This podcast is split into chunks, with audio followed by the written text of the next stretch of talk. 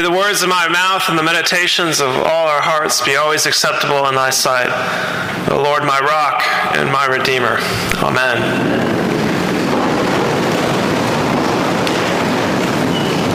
I have a friend who's a singer-songwriter, and I asked her, uh, you know, how did it all get started? She's had a little bit of success, and um, you know, what was the, the beginning for you? And she said, well, it all started in college when a boyfriend broke up with me, um, and I couldn't help to write. It was the only thing I could sort of do to sort of express the way that I was feeling, and so that's where all sort of that was ground zero was this breakup in college, and this is not un, an uncommon reason for one to express oneself, um, whether it's a breakup or something like that. Just during a, a time of great need, um, we often find ourselves expressing a need for help. Uh, just like the, the Beatles saying, Help, I need somebody. Help, not just anybody. Help. You know, I need some help. Uh, someone to help. In an interview in 1980, John Lennon uh, explained about that song the whole Beatles thing was just beyond comprehension. I was subconsciously crying out for help. And uh, if the whole Beatles thing before that was a subconscious cry for help, um, in this case, it was conscious. you couldn't help but to, to come to the foreground and literally cry out, Help, I need somebody. It's not just a catchy pop song, but I literally need some help. Well, this uh, hymn that we, we just sang, Abide with Me, comes from a, a similar source uh, within. Uh, Henry F. White in 1847 wrote this poem, which is uh, now a hymn, uh, during uh, the time of his death, in the last three weeks of his life. he was, you know, he lived in England but traveled south as people often did. He was traveling to Italy because he had tuberculosis and if you had an illness like that, the climate's better if you go south.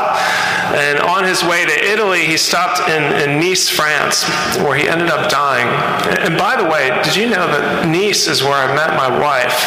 Um, I was in college actually, and my girlfriend broke up with me, and I wanted to escape, so I spent the summer in Nice, France, of all places. And uh, lo and behold, I met the woman who would become my wife. You know, I was crying out, help, uh, and it came.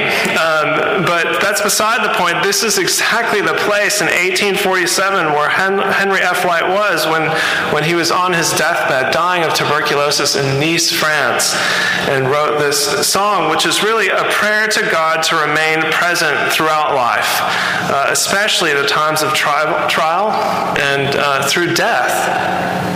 I won't re- reread to you all of it, but just listen to this line.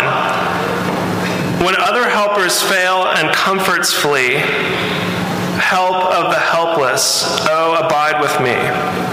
I'll read that again. When other helpers, you know, other things, other people out there who try to help, when other helpers fail and comforts flee, help, and that should really be a capital H, help of the helpless, oh, abide with me. You know, just like the Beatles, help, I need somebody.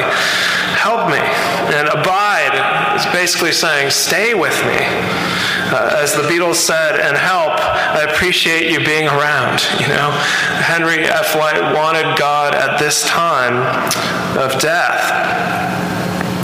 I tell all these stories because there's actually a tradition of song in the Bible. Uh, the Psalms is our largest collection of songs in the Bible, 150 or so, and the longest song, Psalm 119. The Book of Lamentations is a collection of dirges, and on the other end of the spectrum, we have Song of Solomon, which is a love song. But there are songs all throughout the Bible, uh, some that you might know well and love. This service today at 11 o'clock was saturated with uh, songs, some of them coming from the Bible.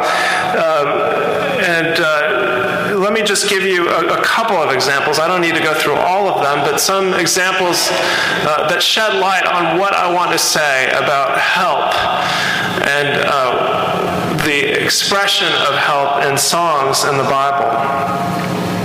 Consider these two very short songs in Second Chronicles. Uh, they, they both have the very same last line, but a different first line. They go like this Give thanks to the Lord, for his steadfast love endures forever. And the other one just says, For he is good, for his steadfast love endures forever. Give thanks to him. He is good. His love uh, is eternal. It lasts. It won't go away. It's not ephemeral. We can count on it. Or this one, more famously, the Song of David from 2 Samuel. You know, the, some of the, the, the, themes that I see in a lot of the songs in the Bible are um, a, a, need for salvation and rescue or help, as the Beatles sang, or as my friend was crying out when she started writing music. Another one is uh, God's strength, uh, often through the metaphor of a rock uh, and here we see in uh, this song of David, 2 Samuel, where he repeats that idea over and over again. And this is a song of praise to God after uh, he had been delivered. Uh, David had been delivered from his enemies, chiefly Saul. Uh, and uh, David had many other enemies, as we know. Consider Goliath, or if you read the Psalms, often there's this sort of enemy on the other end.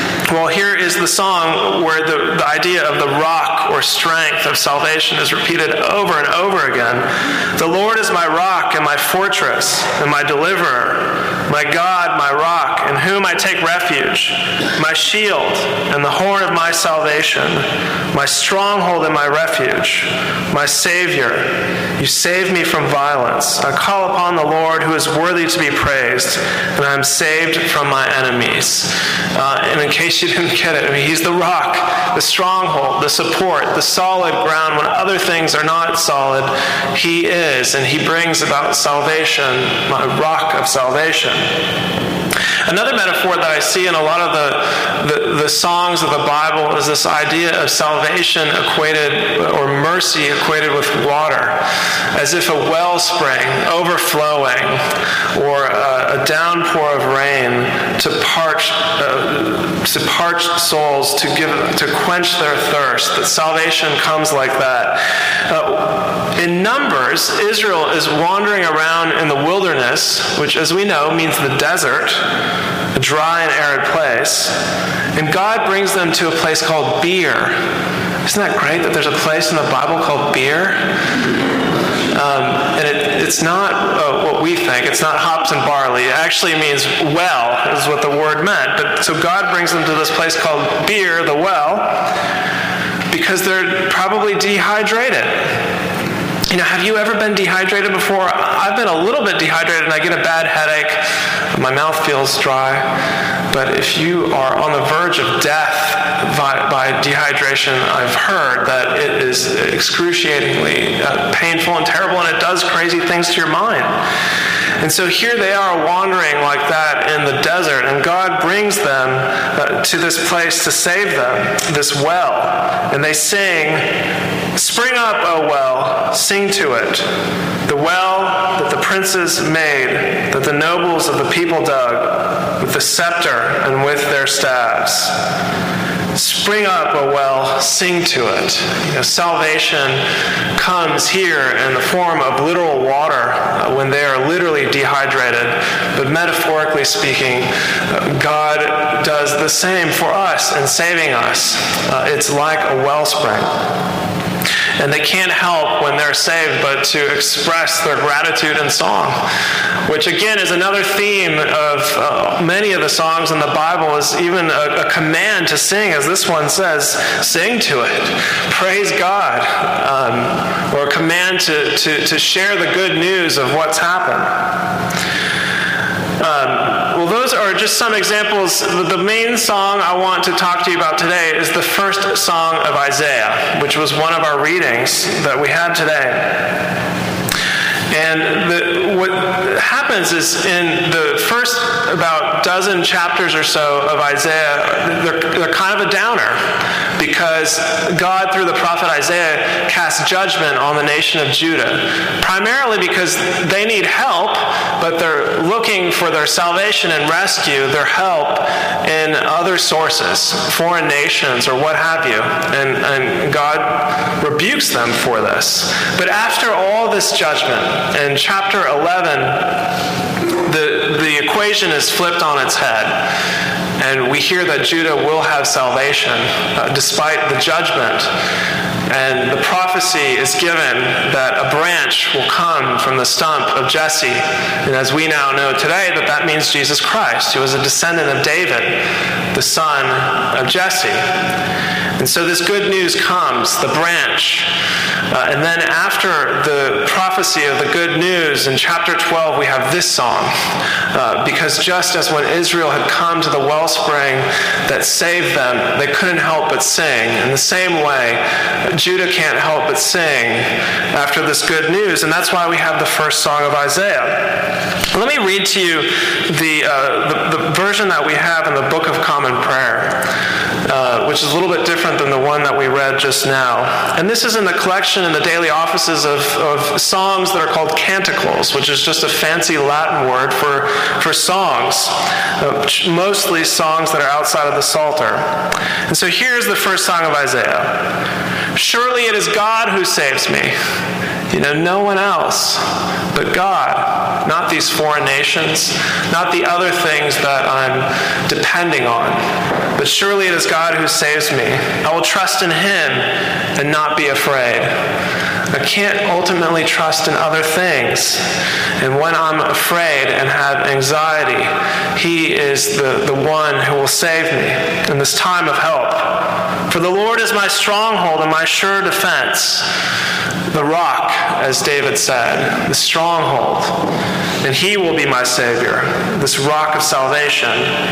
And now, therefore, you will draw water with rejoicing from the springs of salvation, just as, as Israel, when they were wandering in the wilderness and dying of dehydration, drew waters with rejoicing. And so is his salvation for us. And on that day you shall say, Give thanks to the Lord and call upon his name. Make his deeds known among the peoples. See that they remember that his name is exalted. You know, I can't help but to sing his praise and to share this news. Sing the praises of the Lord, for he has done great things. And this is known in all the world. Cry aloud, inhabitants of Zion, ring out your joy. For the great one in the midst of you is the Holy One of Israel. Well, I want to uh, take a turn a little bit because I don't want to just talk about songs and, um, you know, my friend, Henry Lyte, um, all the songs of the Bible, which are usually collective people singing God's praises for them. I want to talk about you. What about you? Uh, just as these songs are a cry for help, um, we're often crying for help. And so I ask you, how is your self help going? How are your self salvation projects going? I find that a lot of modern self help is a seeking for immortality, whether we know it or not. Um, and we have an idolized view of youth culture. And so we're all trying to stay young, looking for the fountain of youth. Uh, but as the satirical magazine The Onion said, uh, death is holding steady at the rate of 100%. Um, and so we're fooling ourselves in these projects of self help and searching for immortality. I recently read on the news that there's this new phenomenon called cryotherapy. Have you heard about this where these people go in these chambers and they get blasted with like sub zero cold air? Not long enough uh, you know, to do them damage. Uh, and somehow this is supposed to affect your skin. It's probably some pseudoscience to make you more beautiful and look immortal. Well, this poor uh, woman in Las Vegas worked at one of these places, and after hours, you know, she wanted to treat herself to some cryotherapy, and she was there by herself. And you can guess what happened. Uh, she got stuck in there and died, like a like an ice cube, solid, searching for immortality, and yet dies. Recently visited a, a, man in the hospital who on Tuesday retired, on Sunday morning had a heart attack, and Sunday night died. Isn't that crazy that sometimes we retire on Tuesday and we die on Sunday? You know, we save up for a whole life, all this money uh, to live a happy life in retirement, and the, the rug is pulled out from under us. But it's in these times that I ask, you know, what song do you want to be singing? What song, you could say, do you want at your funeral? But what song, when you're in pain or on your deathbed, as Henry Lyte was in Nice, France, do you want to be singing? Something trite um, or a cry for help and acknowledging that God is our only salvation, the only thing that we can count on, none of these other things. And if you haven't been paying attention so far, pay attention now because this is the one thing that I hope sticks with you is I'm going to read to you from another song just to conclude that is sort of a modern retelling of uh, Isaiah chapter 12, the first song of Isaiah. And this was written in 1980 by Bob Dylan. And it's a song called Saved, written during his sort of born again Christian era. And this is just the end of the song, the last uh, uh, two uh, refrains. No, uh, you gotta imagine it's like high energy, almost like gospel music, but I can't do it justice. Nobody to rescue me, nobody would dare. I was going down for the last time, but by his mercy I've been spared, not by works, but by faith in him who called.